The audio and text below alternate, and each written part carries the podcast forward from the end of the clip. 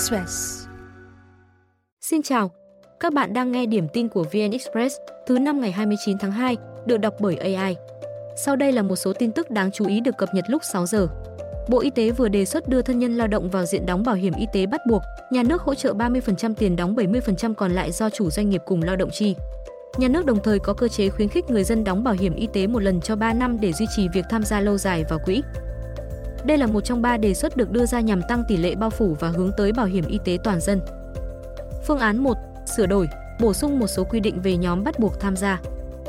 Cập nhật một số nhóm như người nhiễm HIV, người dân các xã an toàn khu cách mạng trong kháng chiến chống Pháp, Mỹ. Bổ sung thêm nhóm đóng đồng bộ với luật bảo hiểm xã hội đang sửa đổi như hộ kinh doanh có đăng ký, lao động có hợp đồng một tháng trở lên, người làm bán thời gian. Phương án 2, ngoài các nhóm bổ sung như phương án 1, Bộ Y tế đề xuất đưa thân nhân người lao động vào diện đóng bắt buộc. Song phương án trên tác động lớn đến chi phí xã hội. Theo tính toán sơ bộ, mỗi năm ngân sách nhà nước chi thêm từ 348 tỷ đến 1.146 tỷ đồng. Bộ Y tế cũng nêu rõ phương án này cần tính toán đến khả năng thu nhập của người lao động, phân loại thân nhân theo nhóm thu nhập để hỗ trợ mức đóng phù hợp và hiệu quả chứ không cào bằng. Phương án 3, giữ nguyên các nhóm đóng như hiện hành. Sau khi cân nhắc các mặt lợi, hại, Bộ Y tế lựa chọn phương án 3, tức giữ nguyên quy định hiện hành. Điều này phù hợp thực tiễn trong bối cảnh nguồn thu ngân sách hạn hẹp và đảm bảo tiến độ sửa luật để kịp thời có hiệu lực vào năm 2025. Riêng phương án 2 với quy định bổ sung thân nhân lao động vào diện đóng bảo hiểm y tế được cân nhắc thực hiện trong lần sửa đổi tổng thể luật bảo hiểm y tế thời gian tới. Hôm nay, ông Trương Quang Việt, cựu giám đốc CDC Hà Nội và trưởng phòng tài chính Lê Minh Tuyến dự kiến sẽ bị xét xử về tội vi phạm quy định đấu thầu, gây hậu quả nghiêm trọng. Ông Việt là nguyên phó giám đốc bệnh viện Tim Hà Nội, được điều động phụ trách CDC Hà Nội trong bối cảnh Covid-19 diễn biến phức tạp. Người tiền nhiệm là ông Nguyễn Nhật Cảm bị bắt trong vụ bê bối liên quan thổi giá thiết bị xét nghiệm, sau đó nhận hình phạt 10 năm tù. Trong giai đoạn ông Nguyễn Nhật Cảm làm giám đốc, CDC Hà Nội được xác định đã tiếp nhận 61.100 kit xét nghiệm COVID-19 từ công ty Việt Á nhưng chưa thanh toán. Khi nhận nhiệm vụ tại CDC Hà Nội, ông Việt cùng cấp dưới họp với Việt Á, họp thống nhất việc thanh toán cho 61.000 kit xét nghiệm và làm thế nào để đảm bảo Việt Á trúng thầu bán kit xét nghiệm cho CDC Hà Nội để công ty Việt Á đỡ thiệt.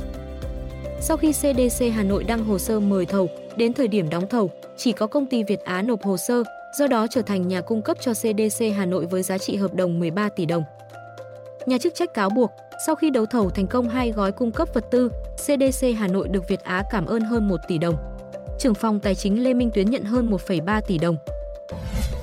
Bitcoin, tiền số lớn nhất thế giới tăng 7% trong tối qua, vượt 60.000 đô la Mỹ và cách đỉnh lịch sử tháng 11 năm 2021 khoảng 8.000 đô la Mỹ. Như vậy Bitcoin đã thêm 40% trong tháng 2, đánh dấu mức tăng hàng tháng lớn nhất từ tháng 12 năm 2020. Nếu mua một đồng Bitcoin từ đầu năm, nhà đầu tư lãi khoảng 18.500 đô la Mỹ, tức hơn 450 triệu đồng sau gần 2 tháng. Theo Coindesk, đợt tăng giá mạnh trong tuần này được thúc đẩy bởi dòng vốn khổng lồ đổ vào các quỹ ETF giao ngay. Hôm qua, các quỹ này được bổ sung hơn 12.000 Bitcoin, trong khi ngày 27 tháng 2 đã tích lũy thêm khoảng 10.000 đơn vị. Reuters đưa tin, thị trường đang ghi nhận xu hướng gom hàng trước sự kiện Hanving dự kiến diễn ra vào tháng 4. Đây là sự kiện diễn ra 4 năm một lần, làm giảm một nửa phần thưởng của các thợ đào. Bitcoin đã tăng giá trong 3 lần Hanving trước đó, gần nhất vào năm 2020. Ngoài ra, triển vọng Cục Dự trữ Liên bang Mỹ cắt giảm lãi suất trong năm nay đã khiến các nhà đầu tư tìm đến những tài sản có lợi suất cao hơn hoặc dễ biến động hơn. Các quan chức chính quyền ly khai Transnistria vừa thông qua nghị quyết kêu gọi Nga bảo vệ khu vực này trước áp lực từ Moldova. Trong nghị quyết được thông qua tại hội nghị đặc biệt hôm qua có đoạn, Transnistria đang chịu nhiều áp lực kinh tế và xã hội. Điều này mâu thuẫn trực tiếp với nguyên tắc và cách tiếp cận của châu Âu trong việc bảo vệ nhân quyền và tự do thương mại. Đây không phải lần đầu vùng ly khai ở Moldova yêu cầu Nga giúp đỡ. Hồi tháng 5 năm 2023, quan chức chính quyền này từng cho biết họ muốn Nga tăng lực lượng đồn trú tại khu vực nhằm đối phó với quân đội Moldova.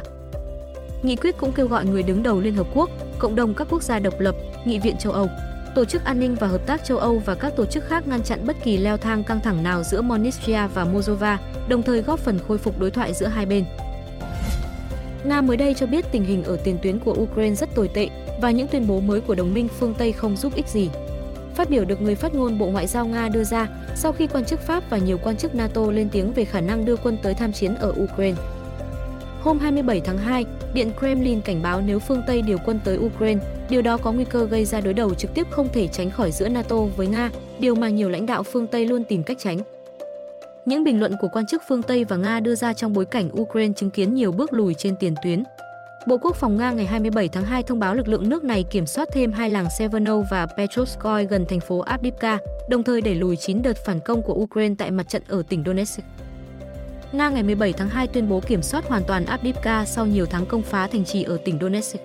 Lực lượng Nga sau đó tiếp tục tiến công các khu vực xung quanh Avdiivka, buộc Ukraine phải rút khỏi nhiều khu dân cư gần thành phố này. Thông tin sẽ tiếp tục được cập nhật lúc 17 giờ.